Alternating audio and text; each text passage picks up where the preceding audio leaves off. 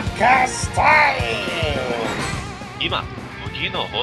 fansによるファンのためのファン放送ポッドキャルチャーポッドキャストです。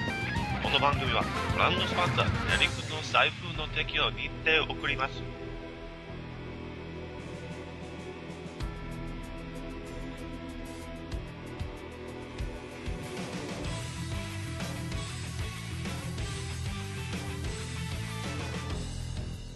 Hey guys, welcome back to another episode of Fan Holes Podcast. How you guys doing out there tonight? We are doing another episode of Toku Thursdays. If you're not familiar with this, this is basically a superhero concept from Japan. It's basically anything that's not Sentai is usually kind of thrown into tokusatsu. It's basically guys in costumes running around fighting bad guys. Uh, one of the shows we've been doing a lot on Toku Thursdays is Kamen Rider Maja. Sadly, we've actually done the entire series.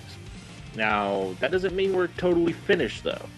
Just because the show's over doesn't mean there's some specials that are still out there that we can get a chance to cover. And tonight, this was actually my good friend Derek. Hey, Derek. Hey, man. What's up, guys? This was actually his request. He was like, let's watch this. And, it was, and it's called Kamen Rider Maja Final Stage. Now, this is interesting, though, because we've watched the show, we've watched some of the specials, and we've watched the movies.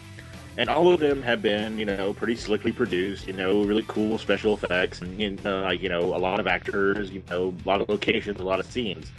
Final Stage is literally on a stage. Yeah. It is a stage show. Yeah, it's a, it's a live stage show. So there, there are basically a group of actors that are suit actors. And it, I mean, it's kind of similar to like they they have stage shows like this all across Asia, where you know, I guess if if somebody listening is obviously a you know English speaking person, you know, maybe you're familiar with like the the Batman Live stage show or like the Marvel Live stage shows that they've had of recent, where they tour around and everything, and you know they they have you know special effects, but it is a stage show. There are actors in suits. You know, a lot of the dialogue is pre-recorded, or they use you know microphones and things like that. And this is really no different. You know, all the the Gaim cast return, but they are all in their suits for pretty much the entirety of, of the stage show. And, and also, to, to just because of me and Derek being the old old men of the group, it also really kind of reminded me of, not in quality, I think the quality of this is much better, but it also did remind me of Turtles coming out of their shell and a lot of the yeah. live shows that Turtles No, no, did, that's you know? that that's that's also a very fair comparison. I mean, there there there are a number of things that you could compare this to. Like, there are plenty of live stage shows, like there were live stage shows of Ultraman and, and like you said, the Teenage Mutant Ninja Turtles and, you know, all kinds of stuff that, you know, are not as recent as, say, you know, the Marvel stage show or Batman Live or anything like that. But this is this is all in that same vein. I mean, I, I remember being a big proponent, and I, I know I probably mentioned it on the podcast offhandedly as like an awesome thing or something, but what, one of the things I was really fortunate enough to run into was There were there was also a group that was good enough to subtitle the Bleach live dramas. It was like a rock drama. Oh, cool. And everything like that. And those were really fun, just like this was as well. And and that actually had,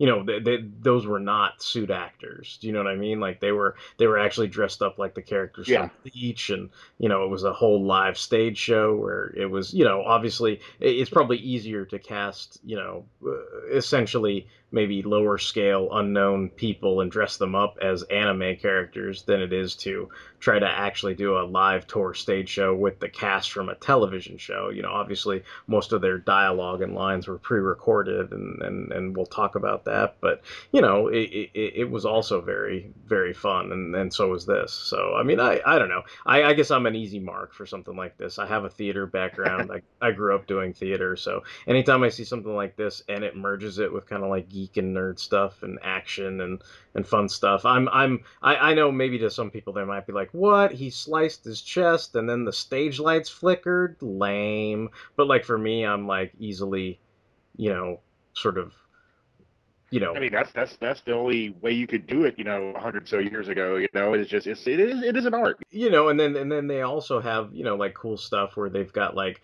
screen projections and stuff like that, where you know when people get blown up, they stand in front of the screen, and then the screen has like the fiery image in the background, and they just kind of you know, roll off exit of the stage, stage right? And stuff. Yeah, and it's like, you know, I mean, to me, I'm, I, I guess that what the word I was looking for is I'm, I'm super forgiving of that stuff. I understand all of that stuff. You know, I've been in shows where that was the extent of the special effects. So, you know, I'm not, I'm not going to sit there and be yeah. like, you know, this is terrible. It's like, I, I think it's all great. Like I, I find it charming, and, and I, I'm always sort of, you know, I, I don't know. I was smiling the whole time I was watching this. Like, I just thought it was kind of cool. Yeah, I guess I'll go to a quick synopsis. There's not a lot of story here, because with a, especially with a stage show like this for Kamen Rider, the emphasis is going to be on the fighting and the cool costumes and the, you know, the quote unquote special effects. And I don't say that dismissively. I'm just saying they're not the special effects you're used to, but all the cool laser lights and stuff is what you come to see. So basically, you start off with Demushu and Redu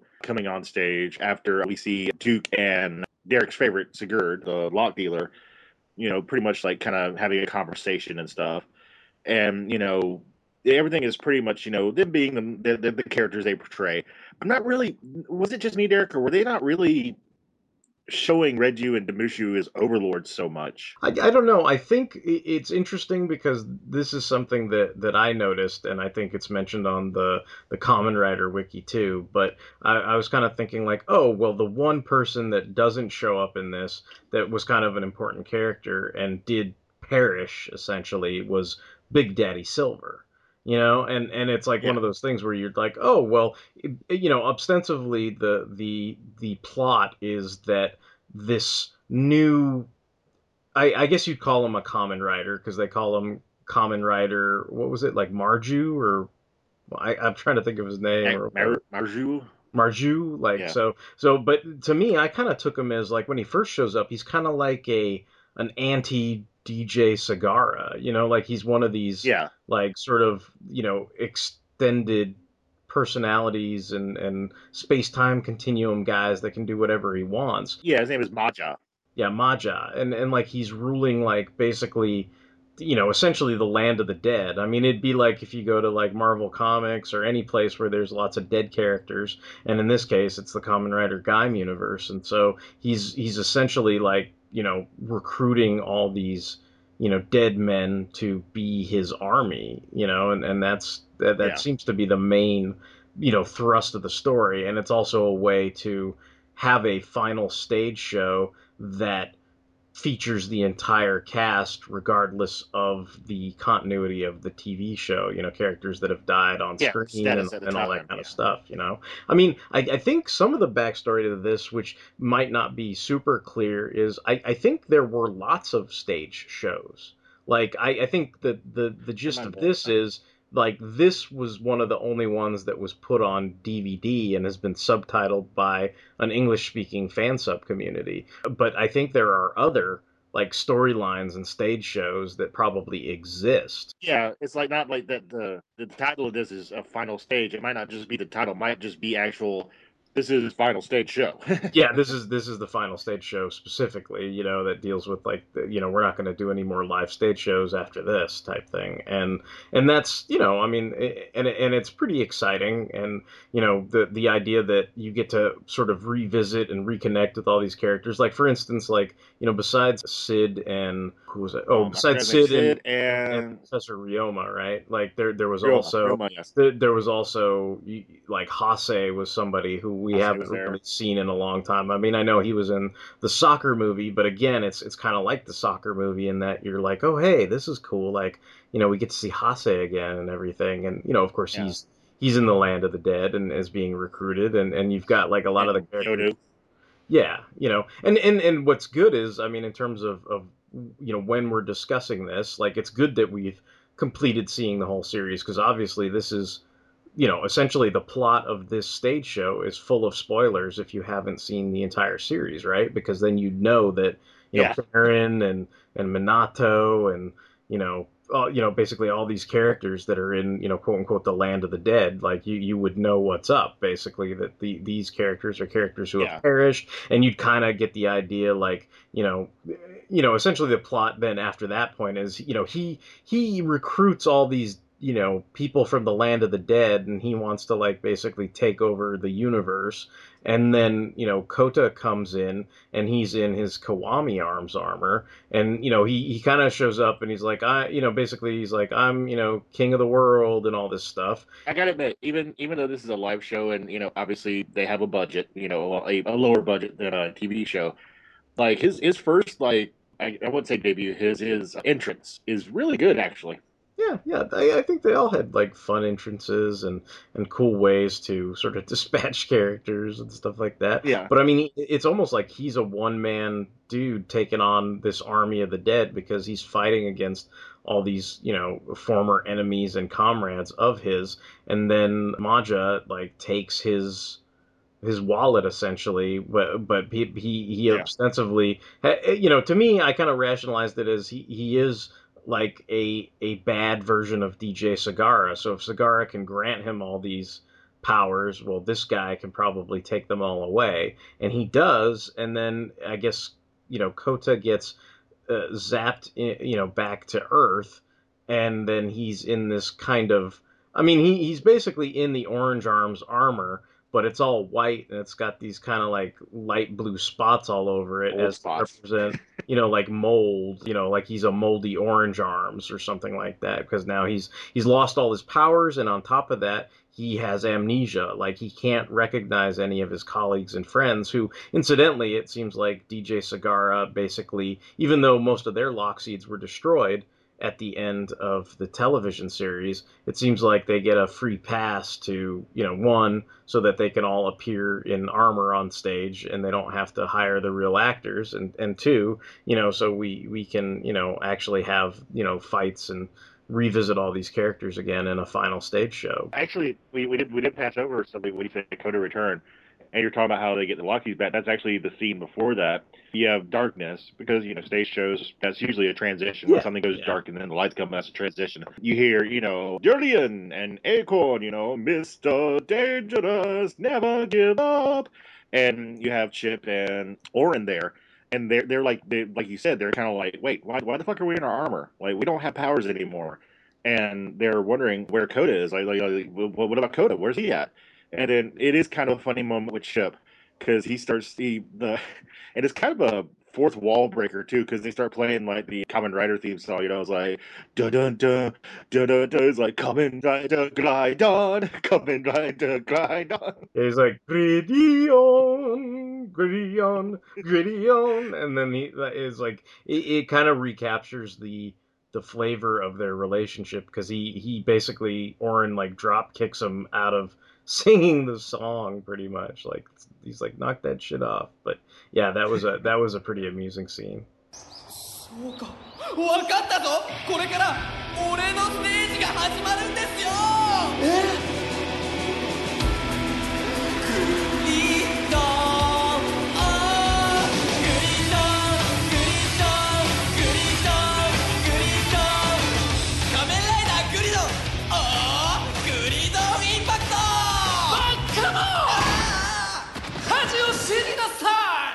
Yeah, and, and like I said, Kota does come back, and he is in his moldy Orange Arms.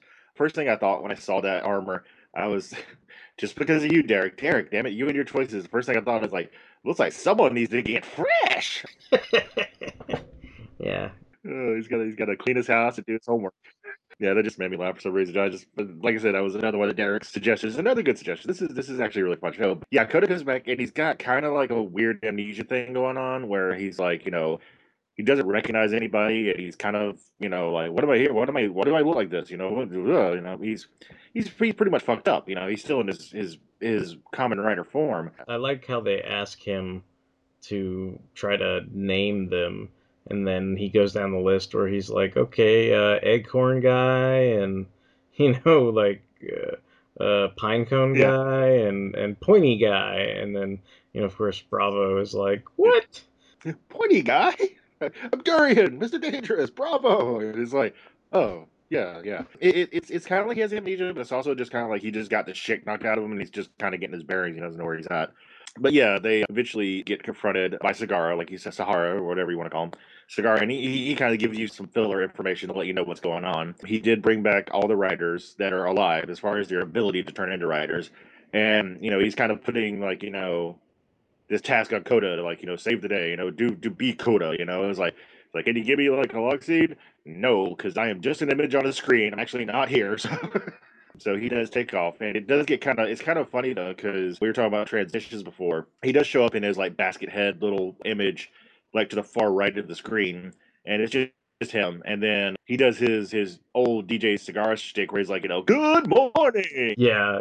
Yeah, and then he's yeah. on, like, the, the V screen and everything, yeah. Yeah, and he's all happy for a minute, but as he starts going more into, like, the the, the simple story, but still, as he goes into the story, like, the, the colors change to dark purple and greenish, and it gets all, like, you know, moody and stuff. So, yeah, now we, we are tasked to, you know, fight our former friends and enemies. And not only is it just uh, Oren and Chip, but also Knuckle Man comes back again. Zach is here. He's here to help out as well. And he's, he's really butthurt because his opponent, like, well, one of the opponents he gets to face is not only has this uh, Maja guy gotten Duke and Sid and some of these overlords, kind of, he's also got Minato, we know that, and he's also got Baron. And Kaido is on the bad guy side right now, and that that's that's probably one of the bigger game changers, because it's like, oh, shit, they got Baron. He's like one of the good ones. But he is dead, so, you know, fair game. And I even when I was watching this, I knew it was going to happen because there's a bit, like, not a big fight, but it's, you know, a mid-level fight between all the, you know, quote-unquote dead riders and the the re-revived riders. And then, you know, you hear, you know, like, like you know, need some help, and it's like, oh, it's the Kureshima brothers. Here's Mitchy and Takatora. Now, now they don't they don't have to hide their brotherhood from anyone when they show up together in tandem in these specials and movies. Like, everybody knows that they're brothers. Here, keep it. Japanese fighters stick together. 'Cause we're brothers!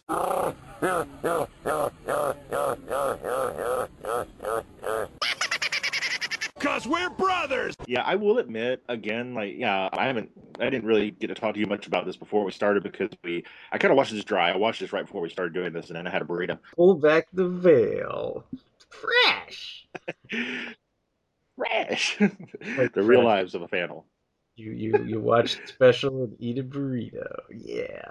That's how you do it. But I will admit, again, when Takatora and Mitchy show up, I, I saw it coming. I was like, okay, they're the only guys who haven't shown up yet, and we're, you know, we're like about maybe fifteen, seventeen minutes deep into this, and like, but still, when they showed up, like, not only did I actually kind of go like, yeah, but like the, the crowd went nuts too. They're like, yeah, so yeah, that was, that was yeah, cool. Yeah, they did go nuts. You know, you know what I wanted to dovetail into that doesn't have too much to do with this specific stage show special, but I, I think it was included on maybe the the D V D release of this because. The, the the folks that subtitled this are a group called Anything Goes Fan Subs, and they also subtitled basically, I think I was telling you this before we started the show, but it's kind of like when they do these reunion stage shows with, like, say, the Next Generation cast, and they've got, like, the whole cast there, and everybody's reminiscing, and there there's a prompter there, you know, a moderator there to sort of ask them questions and, and prompt discussion for a live audience, and everybody kind of gets a good chuckle out of it and everything. And they had a similar circumstance where basically, like, all, you know, thirteen cast members were on the stage, and, you know, they did little bits where they said, oh, tell us about the relationship of Team Baron, and tell us about, you know, Team Yggdrasil and Gaim and, and, and Team Charmant and all this other stuff. And part, part of me, the reason why I want to bring this up is because you said that the crowd was cheering when, you know, basically the Kurishima brothers, you know, made their entrance and everything. And I, I just wanted to say, I thought it was funny because all those actors, like the, the literal actors, were on stage, right? And they each get their their individual introductions, you know, like the actor who plays Kota comes out and everybody cheers for him, and then he goes and sits down, and, you know, you, you go through all these thirteen actors. And there was that part of me in the back of my head that was like, dude, are they all going to boo Mitchy when he comes out on stage?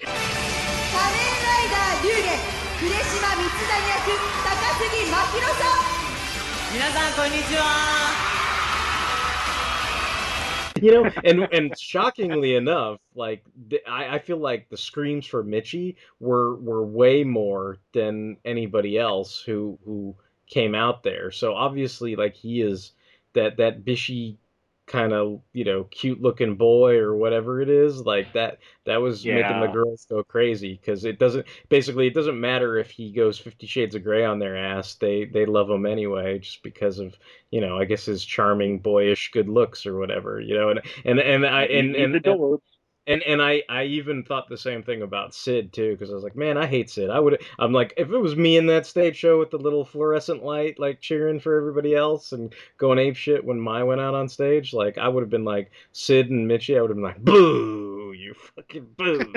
But, like, like that did not happen. Boo this man.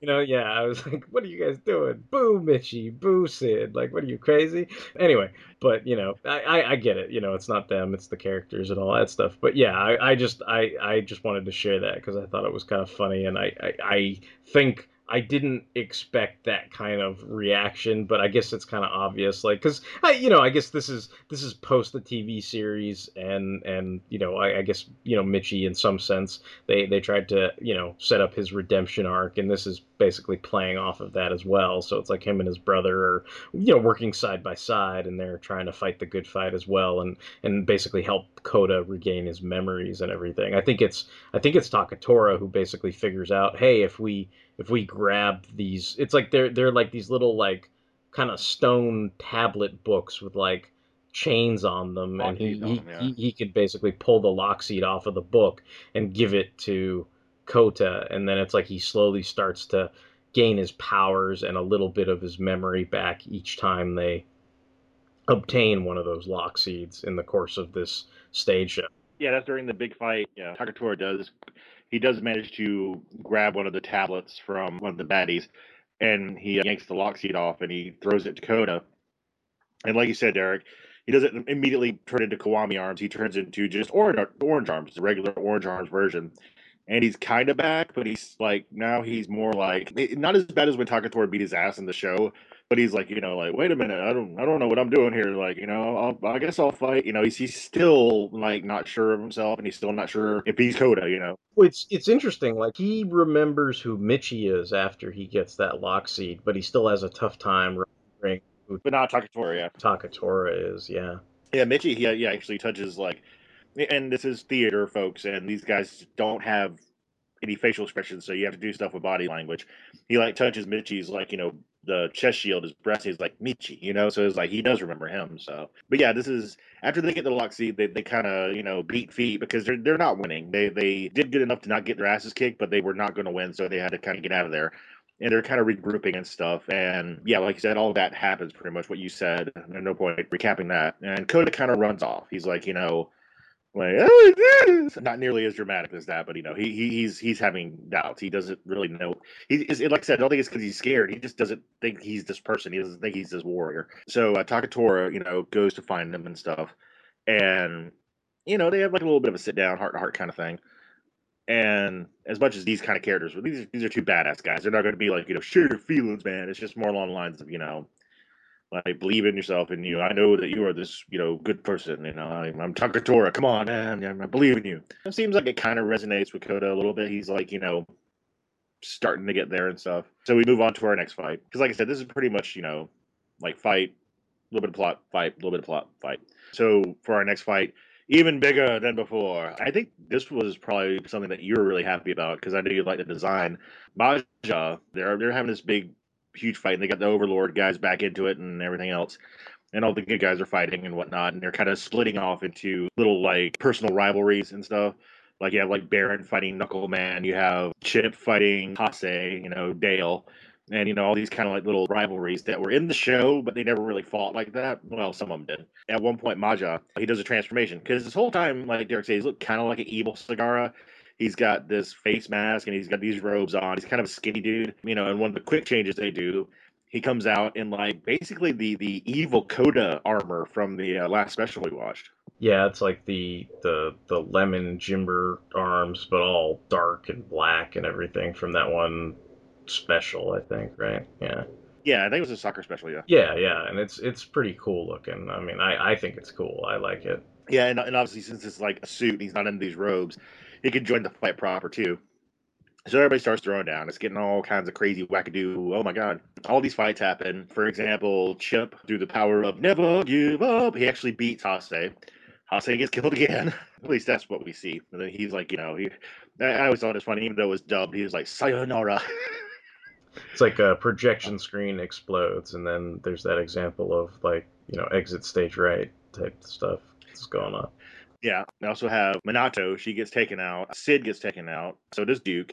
Sid and Duke t- get taken out by the Kureshima brothers. I think Minato does too. And then, like, pretty much the last fight before the big fight between Kota and Maja is Knuckle Man and Baron. And apparently Baron kills Knuckle Man, or so it seems.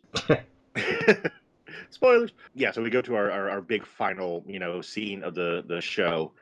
And Maja again transforms again, turns into, like, you know, What what was it? Was it is it Kamen Rider Maja or Marja? Yeah, I think I think yeah, I think technically it's Kamen Rider Maja. You know what you know what that looked like to me? Now I feel like I have a little more Kamen Rider knowledge under my belt. I'm all I'm all didn't he look like a evil version of, like, Hibiki with, like, a cape and some horns? Like, that's kinda that's kinda what he looked like to me. Like like Kamen Rider Maja yeah, looked I can see he that. kinda he kinda has, like, all those purples and reds all together and everything. He kinda reminded me of, like, A, a bad version of Hibiki with, like, a Darth Vader cape or something.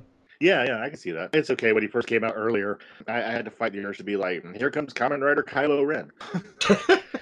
He does transform. This, I guess, would be what you would call his final form, his, like, his boss mode, I guess, in, in other words. He not only calls back the two overlords, Demushu and Redu, that he's been using already, a couple more extra suit monster actors, and...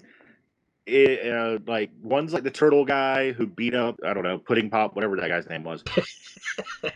wasn't wasn't one of them the the the lion one? The like, I I don't know what the yeah. name was, but that, that one that, like, Hase turned into or something, or I think, or maybe the one Yuya turned into, the red lion. Oh, maybe Yuya, yeah, maybe that was what it was. Yeah. But yeah, yeah. And then there was the, the peacock one that oh that yeah yeah that, that Mitchy killed. Yeah.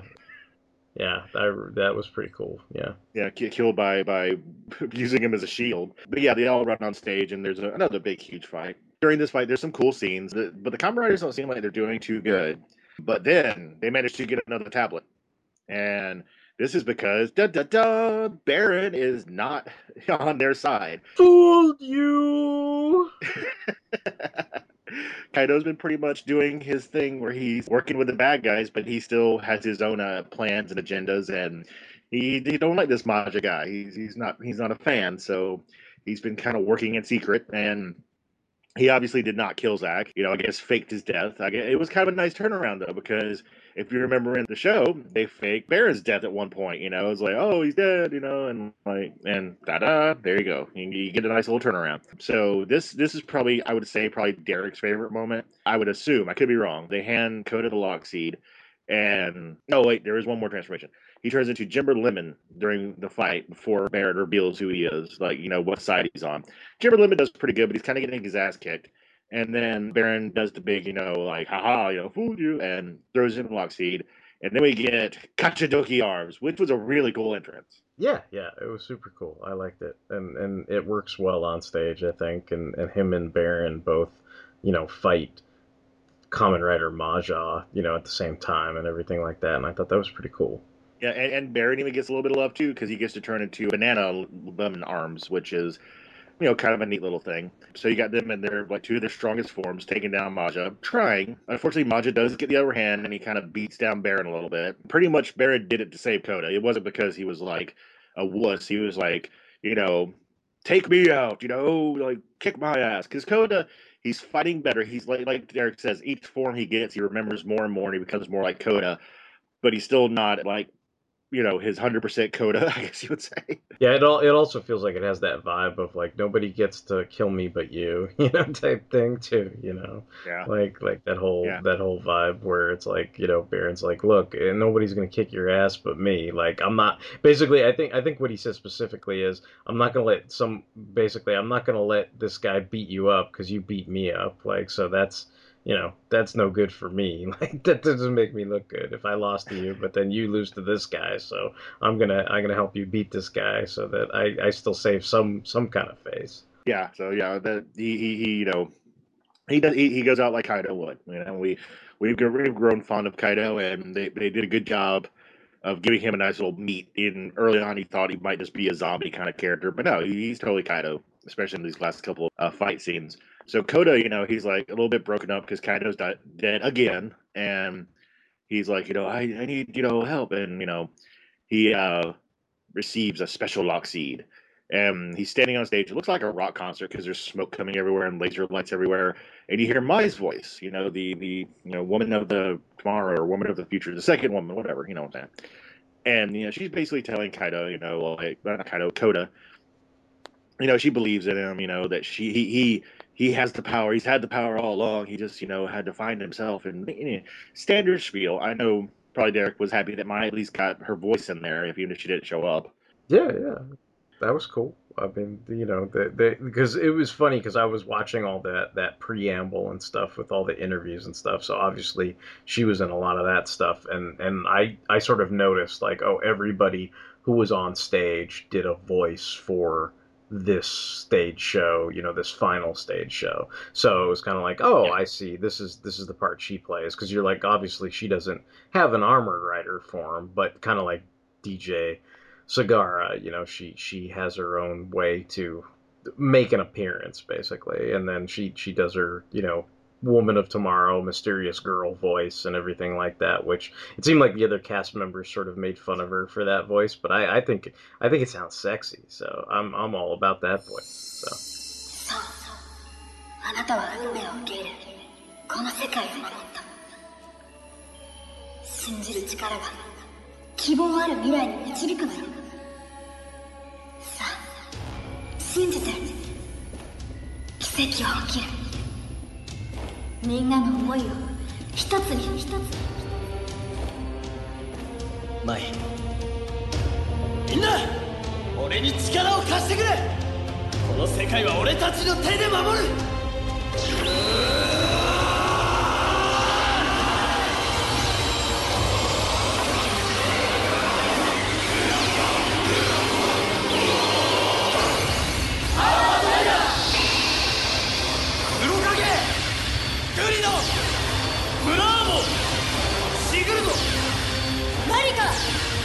Duke, Knuckle, Zangetsu, Sid, Durian, Baron, Kamen Rider, Kaido.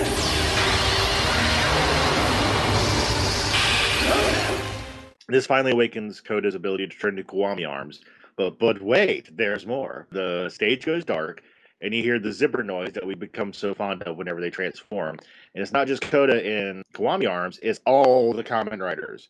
Yep, they didn't die. They're back. Well, they died, but they came back. So all the ones that were dead are back again. All the guys who got defeated are back. And big-ass battle. All the monsters that Maja had are, you know, helping him. You know, you've got Demushu and Redu. Both of those guys get pretty good death scenes. Demushu fights Baron just like he did in the show. Redu gets taken out by Mitchy and Takatora in a very nice little death scene. And then, you know, you had the final battle, the the, the big, you know, throwdown between Maja and Kota. Maja is, you know, obviously doing the, the villain thing, you know, saying he's weak and, you know, like, you can't beat me. I'm the strongest in the universe, you know. I'm, I'm evil D J Sagara, for Christ's sake. So, you know, he's doing a pretty good job. Like, like there's a couple of times, like, it, okay, and this is this is not me making fun of it, Derek, but it, I did think it was a little silly because I do know a little bit about theater. I don't know as much as you. I've never been in an actual play play. I've been in high oh, school are you plays. are you are you the blocking of picking up the weapons? Yeah, yeah. That that was no. I'll I'll get your back on that. That was that in in a lot of the scenes. It was pretty super rough. But it's like I don't know I don't know how else they could facilitate that. I mean, it's obviously not going to be as seamless as the show. But like you know, because on the show he's supposed to like flash the belt and it just magically switches to the weapons. But in this case, it's kind of like Adam West Batman, like pulling out his fucking, you know, plexiglass shield, and it's it's a little it's a little clunky, you know. It's like he's got this melon shield, and then it's like he's got to like go like off to stage right and be like, all right, now I'm changing to Baron Spear, you know, and it's like it's a little. I I I got your back. It was it was a little. The, some of those transitions. I'm sure on certain nights they were probably awesome, and other nights they probably were even worse than this. But, you know, obviously the, the camera captured what it captured, and, and these were not all seamless, and they they they were a bit clunky. So I yeah I, I understand completely. Yeah, like the, the metal one, the metal one was kind of okay, but like the man the man the banana spear got me really good because he totally like reaches over and grabs it from like you know behind a like you know like a, a blocking you know panel, yeah. and is like yeah. let me grab this. Like put out a spear. okay, give me give okay, me a minute. Okay. Give me a minute. I gotta grab this shit. All right. Now we can fight again. But yeah, he's wailing on uh, Maja, and it is a pretty good fight. The, uh, takes, it doesn't take anything away from the action, and then the music is swelling and all that. It's very much like a theater experience. Maja keeps, you know, getting hit and collapsing, but then standing and like, ha, that didn't hurt, you know? That, that's your best attack. I can't remember. I think he's only used this a couple of times in the show. But Kota finally pulls out his giant cloud sword from Final Fantasy. Well, that's that's supposed to be that's supposed to be Big Daddy Silver's sword. I mean, essentially, that's the only t- thing of his that makes an appearance in the entire special. So I think that's what that was supposed to represent. Yeah, it was like, yeah, we remember him. Again, it was on the ground. He picked it up. Like, hold on, just grab this real quick. But still, it is a cool sword. It is, like I said, it doesn't like Cloud sword. It's like a big Buster sword kind of thing, you know, like Cloud or Guts from Berserk. You know, it's this big ass sword that's like probably taller than him. Yeah, yeah, or like like Ichigo and Bleach, or they yeah, all kinds of different like huge, gigantic sword guys. Yeah, yeah. And Kota gives a little speech, you know, how like Maja will never win, and you know, he like you know he knows the trueness of his heart, and like you know all this stuff, you know the, the Kota stuff, the Kota stuff we we know and love. And with one mighty slice, with no sparks, but still it's okay. It's a stage show. He basically ends our our, our good buddy Maja, and Maja, in spectacular fashion, limps, crawls slowly up the stairs, stands on stage, and with a triumphant yell of "fuck," he uh, explodes, and and quickly twirls stage right. Exactly. So yes, Maja is no more. But wait, this this is not. We're not done yet. We're not done yet. We have a nice little kind of wrap up scene. The I guess you would say the living writers, the ones who are still alive, kind of get together except for Kota, and they're kind of going over the, the events of the show and just like reflecting and stuff. They have this big old screen full of like you know Kamen Riders, like all of them I think are non-transformed, and it's like kind of like the history of Kamen Rider and like. All these men, you know, we are living up to the Kamen Rider, you know, Armored Rider thing. I think I think it's all Hase era, is it, or is it all of them? I don't know. I wasn't I wasn't paying too close attention to the photos. I honestly thought it was just photos from from Gaim. Like I didn't I didn't notice if there were photos from other also different series. I, I, okay, I, I could be wrong. I could be. No, I, I I don't know. I don't think I paid enough attention to it. Like I, I noticed photos of you know obviously like Kota and and all, and all the different actors from Gaim. So.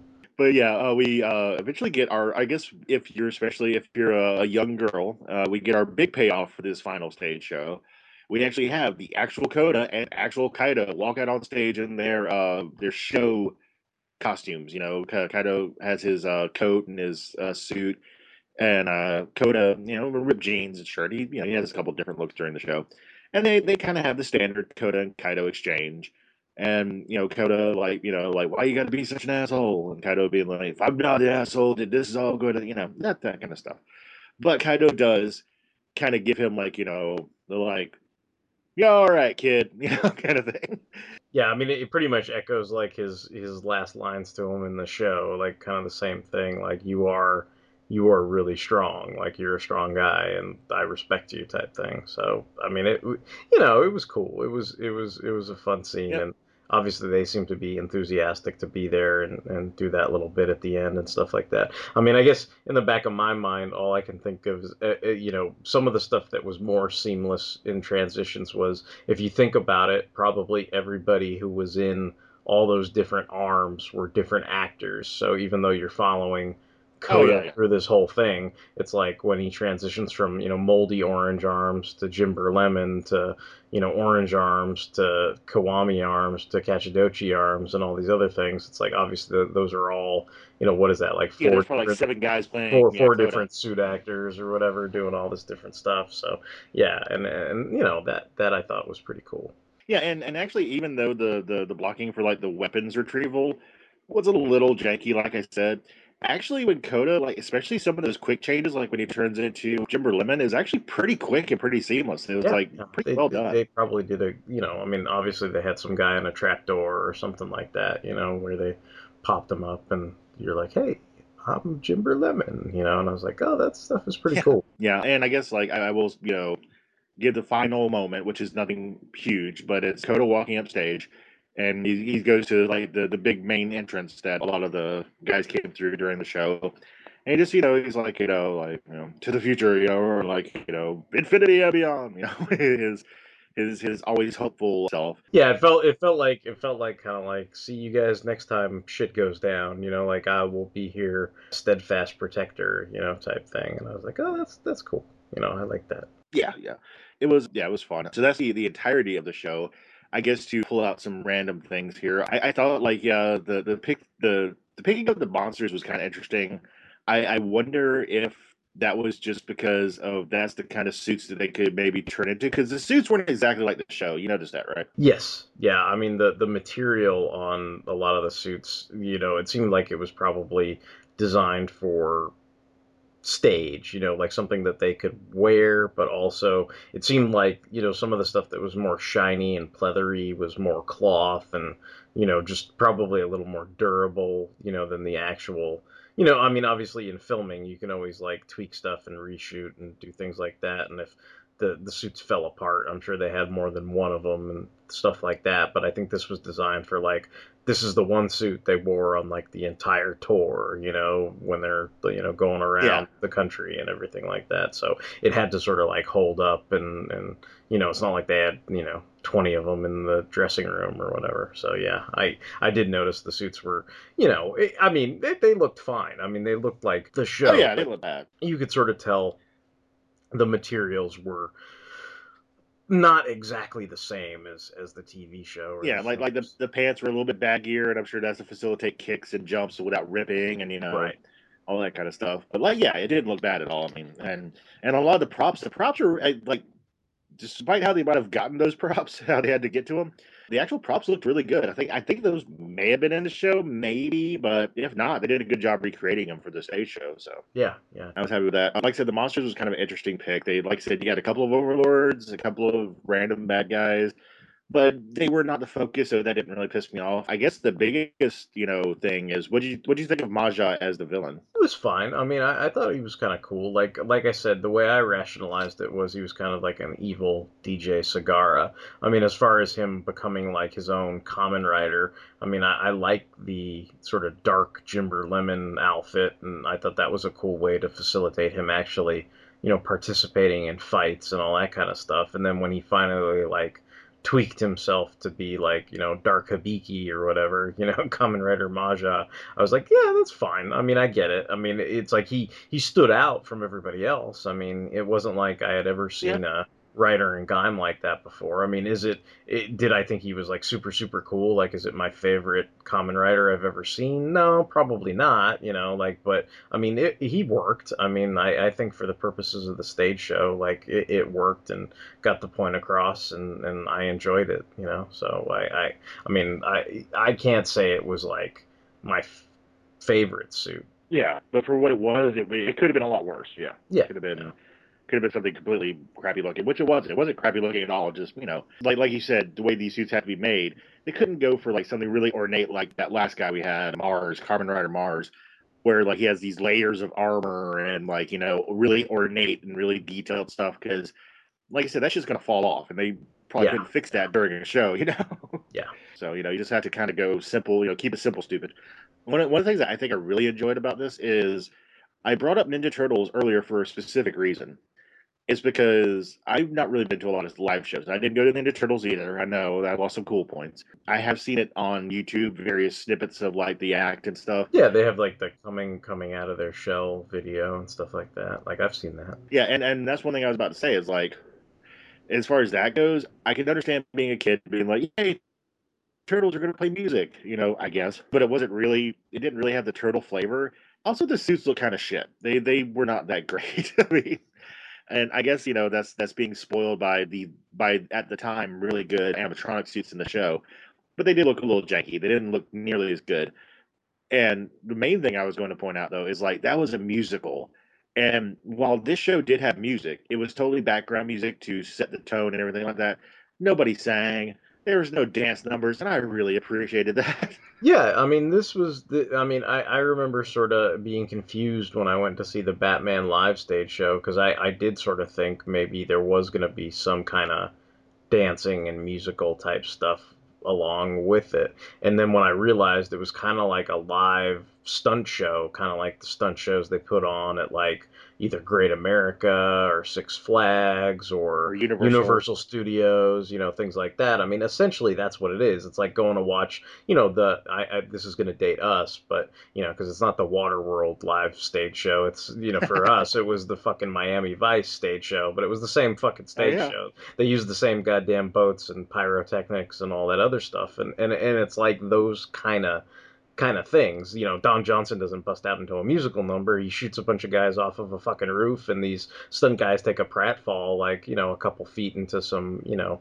soft beds or whatever is waiting for them yeah, on the airbag and stuff like yeah. that, you know? And, and, you know, you have a good time and you enjoy it, and hopefully nobody gets too hurt too bad while they're doing it. And, and that's kind of what this sort of was, except for, you know, it's like they're, they're, you know, stage shows, and, and there's, you know, the, obviously it's the, the suit guys, suit actors, you know, working in tandem with the pre-recorded dialogue. I mean, you know, the, the only the only thing I thought was kind of interesting was I did think that that the suit actors managed to recapture some of the the the sort of hilarity of, say, like Durian's pratfalls and the whole, you know, stuff with like Chip and Dale and all that kind of stuff, or, or like but, or like or like Duke's arrogance, where he's like, you know, like I'm awesome, you know, that kind of stuff. Yeah, but but I guess what I was gonna say is sometimes though the dialogue didn't match. Like I felt like the physicality was an overreaction yeah. compared to the dialogue sometimes, because it's like,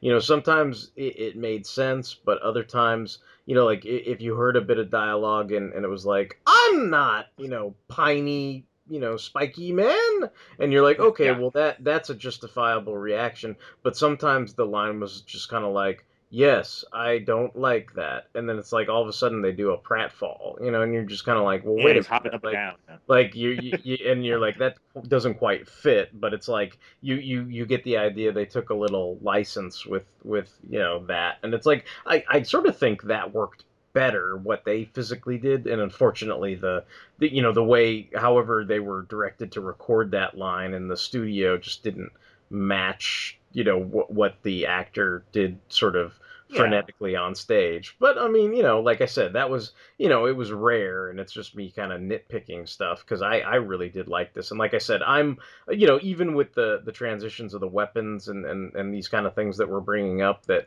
you know, occasionally get a little clunky, I'm, I'm very, very forgiving of stuff like that. So I, I don't really hold it against the well, show. You know, I still had a great time watching it and thought it was a lot of fun. Well, I, I think it was kind of smart how they did plan out the show, because they could have they could have made an elaborate set. Uh, Kamen Rider Guy was obviously very popular. I'm sure there was money in the bank at, you know, Bandai to, you know, make, you know, a huge glorious Yggdrasil tree and all that shit. But I actually preferred that they did the the screens, and they did, like, you know, basically like like like I said, I've I've done a little bit of theater in, in high school. It, basic blocking, like basic sets where it's just like black platforms, you know, some stairs. You know, like you said, a couple of trap doors probably here and there. And it was just simple as far as the layout, but it didn't detract from it. You know, it was like it made it better, because you do have these guys flying around doing jump kicks and stuff like that. And I actually did kind of wonder. I, I, I mean, I had no basis to find out, really. I don't know if it maybe on the Kamen Rider Wiki, maybe, I don't know. But I actually wondered. I mean, I'm sure they couldn't get all of them, but I wonder if a couple of the suit actors were actually from the show. This I, I have no idea, but I mean, some of the some of the work was, I mean, regardless whether they were from the show or not. I mean, you know, given that they're in, I mean, these these suits, obviously, it must not be easy to maintain your composure and do these kind of stunts when you have all this bulky stuff and masks and everything like that. Oh yeah, I'm sure they were sweating like pigs. I, I think I think as far as, I mean, I know we're being nitpicky about like weapon transitions and stuff like that, but there are so many things in it that seem just like you know, you, you're like, this is a live stage show, and they're carrying on uh, a Kamen Rider fight that on television would have, like, you know, twenty million setups and pickups, and, you know, they take their sweet-ass time and just, you know, film, like, the one punch or the one kick, and, like, these... Yeah, editing, everything, yeah. You've like... got these guys doing, you know, like, you know, tuck and rolls and, you know, sweep the legs and, and, and all this kind of, you know... choreography and stuff, and I, I thought, you know, they did a really good job, because I, I think it, a lot of it could have looked a lot more clunkier than it did, and the fact that it looked, it basically, the fact that it looked a little, you know, a little clunky to me is like a testament to probably how well these guys performed in those suits and practiced and everything, because you you only saw a little bit of cracks in, in you know, the... Yeah. the the performance, you know what I mean? And and most times it was kind of like, oh, this flows really well, the way they, you know, jumped around, or the way they, you know, they, they twirled off stage, or, or the, you know, the way they're doing these, you know, tuck and rolls and, and all this kind of stuff on stage. And I was like, oh, they, they, they did a really good job, I think. Yeah, I remember, like, one thing that really got me is a lot of the times when, like, a hero or a villain is on the upper level, they get to get down to the lower level, they'll do just kind of a basic job, which I understand. It's safety. I don't want these guys killing themselves. I mean, don't get me wrong. I'm not sitting there saying that's a bad thing. But there's one point where the guy playing Mitchy slash Ryugen, he's like on the, the upper level, and he's he's got stairs in front of him. He can't get down the stairs. But he does this like pretty awesome spinning flip, and I'm like, that was pretty cool. Yeah, and, and, and there were also other things. Like, I kind of liked the whole aspect of it. It wasn't so much that they, they broke the fourth wall, but they did this... this technique that I've done in shows before, where as a character you actually enter up from the aisles within the audience and give them that weird sort of yeah. immersive, you know, aspect to the stage show. And, and they had a lot of moments like that where, you know, you had guys like Knuckle Man and, and Durian and stuff like that, especially since they're the more comedic characters. It's like, you're not as scared that guys like that are coming up from behind you down the aisles and everything. Oh, uh, much much of the opposite. I think that the, the crowd was loving it. They were like, oh, yeah, look, it's yeah. Knuckle Man. It's like, yeah, yeah, yeah. I, I think they had a good time with it. And, and, and I think all that stuff is kind of fun. I mean, it's fun to that, that they were able to capture a lot of that stuff. I mean, honestly, I really wish, I mean, I know I talked up the, the Bleach rock musical type stuff and, and this, and even, you know, things like Batman Live or whatever. But I mean, as far as the, the sort of Japanese tokusatsu stuff, like, I, you know, it's like, I guess we're hard-pressed to get, you know, subtitled Ultraman in the States as it is, except for now, you know, Crunchyroll's doing it like gangbusters, which is great, but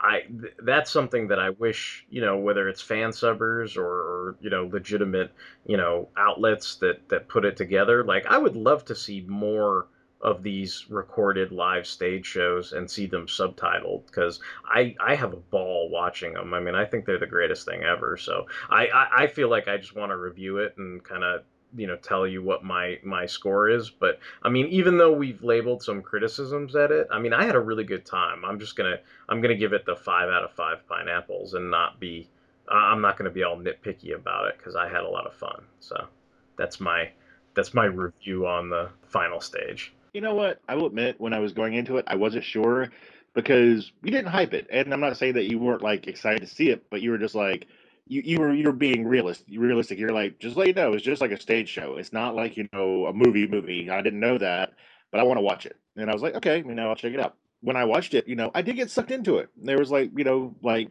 like I said, it's a very basic story. But the story, like, definitely works. It doesn't, like, you, you're not like, you know, like, what's going on? Oh, dude. And you're also not like, you know, well, this doesn't live up to my expectations. You've got all the Kamen Riders from Gaim on one stage. Yeah, yeah. And at various points, they're all fighting each other. I mean, that's just cool. I mean, it is really cool. And just a couple of small things that were really, like, small little moments that I also liked. There's one point where Zangetsu Shin takes out, I think it's Redu, I think. I think it's when he takes out Redu. He uh, points his arrow up in the air. And in the back backdrop, all these little, like, you know... Yeah, it was almost kind of like fireworks or something, like the the way the curvature of it, like, went on the screen, like, that was pretty cool. Yeah, yeah. And, and you have to time shit like that. You, I mean, as an actor on stage, you have to be like, okay, here's my cue, let's do this, you know.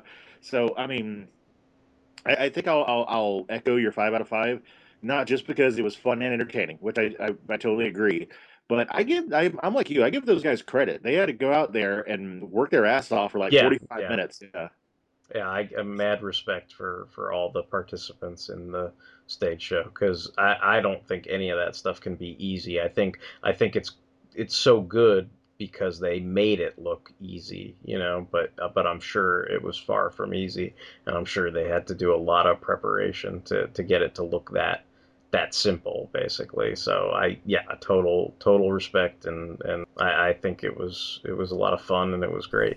Hello, ladies and gentlemen, this is Jason Giaconetti. You may recognize my voice from the Vault of Starling Monster Horror Tales of Terror, and if you don't, you should be listening. But today I need to ask you a few questions. Do you like big bugs and you cannot lie? Other robots just can't deny that when the Queen of Space walks in and puts a blast in your face that your gears get sprung? Are you deep in the bee we're sharing? Are you hooked and you can't stop staring? If you answered yes to any of these questions, then have I got a podcast for you. Bots, Bugs, and Babes, the B-Movie Podcast. From classics to cults and all the yummy, yummy cheese in between. Look for my new show, Bots, Bugs, and Babes on the Two True Freaks Network and on iTunes. That's Bots, Bugs, and Babes, the B-Movie Podcast. Double J on the Triple B is your hookup. Holler if you hear me. Cool, yeah. I would say as a if you're a Gaim fan, totally watch it. I do echo what Derek said earlier, though. Please watch the entire series first, or you'll be kind of lost, or you'll spoil yourself for the actual show. Yeah, so, I mean, yeah, watch. I, I suppose if yeah. they listen to this, they sort of spoiled themselves too. But I mean, we're hoping that by this point you've heard all our other Gaim podcasts, so so you yeah you, you went on the journey with us. Else, yeah. But yeah, yeah. I, if you're if you're a Kamen Rider fan, totally check it out. And if you're a theater fan like Derek, who who grew up, you know, doing theater, and you know, it was a part of his life for a long time, totally check it out for a fun stage show, fun stunt show. I mean, you know, you, maybe you need it if you don't know anything about Gaim. You could probably watch this cold, like not seeing anything from Gaim, and be like, you know, if you just like cool stunts, you'd be like, oh, that was pretty fun. So, so yeah, definitely cool, awesome stuff. Final stage, you know, gets five out of five. Awesome all around. There is a sad note to this, though. This means that we have taken down yet another Kamen Rider Gaim experience. We've got two left, and I don't think this is spoilers. You guys know what they are if you if you've been regular follower of Fanholes. We've got the Drive and Kamen Rider Gaim team up movie, which I believe that will be next, and we might have a surprise that I'm not going to spoil for that. And then finally, the last thing we're going to be doing, we promised we would do it if it came out, and it did come out, and it came out last year actually. We're going to be doing the final, as far as we know, unless they decide to pull Springtrap on us and do another one. We're doing the second and possibly final Gaim Gaiden, which is Duke and Knuckle Man. So we got two more things to do with Gaim. I actually wanted to throw it to Derek because him and our good buddy Justin are going to be doing something for Toku Thursdays. What's coming back, Derek? Well, uh, Justin and I are also going to be bringing back Android Kikaida, so we're going to try to bust some of those out for you guys too. So ho- hopefully like that, you know, we'll, we'll, we'll vary it up and stuff. But yeah, I mean, we're, we're going to try to go back into episode by episode coverage of the original Kikaida tokusatsu. So if you guys are jonesing for that, that should be coming up pretty soon as well. Yeah, I'm actually excited for that. You and Justin seem to really enjoy that show, and I actually actually kind of got into it too because of you guys. So yeah, so that is Toku Thursdays, Gaim Final Stage. Hope you enjoyed listening to this. If you do enjoy listening listening to Fanholes, be sure to check us out on social media. We've got a Twitter, we've got a Instagram, we've got, you know, Facebook obviously, we've got, you know, a Tumblr. We got all this stuff you can like see our funny little images on. You know, Mike has been working really hard to get our Instagram working good and proper as far as full of content. That's really funny. If you always wonder where you can listen to Fanholes, you of course can listen to us on our Blogspot, but we also have Stitcher Radio. We are on iTunes. There's no reason you can't like pick up a episode of Fanholes and just listen to it on the train or in your car or even when you're working out. Because I mean, really, what makes you want to work out more than hearing me talk about guys in armored rider suits? But uh, yeah, so you got all those ways to listen to us. If you want to get in contact with us, you can contact us at fanholespodcast at gmail dot com. We love getting any kind of criticisms or compliments. You know, if you like what we're doing, we appreciate that. You can get to us on Facebook. So yeah, just all kinds of ways to get in touch with us. We love feedback. We love hearing if we pissed you off or you're really excited about Gaim. And I think that should do it for this episode of Toku Thursday. So until then, this is Tony saying Maja-sama! And this is Derek, Derek W C, signing off. To the stage!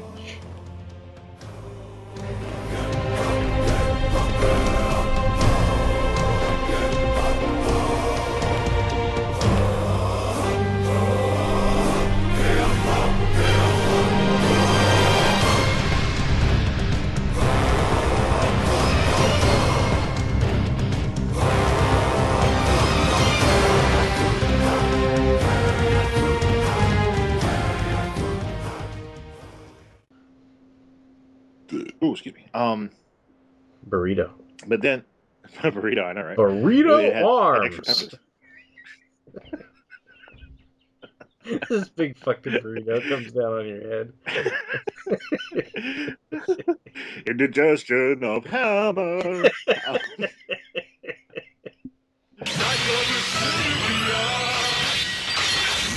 Dude. I'm I'm sure I'm sure after listening to you talk about burrito arms, I'm like Big Country is back at the gym doing the double reps right now because you know, like hearts on fire.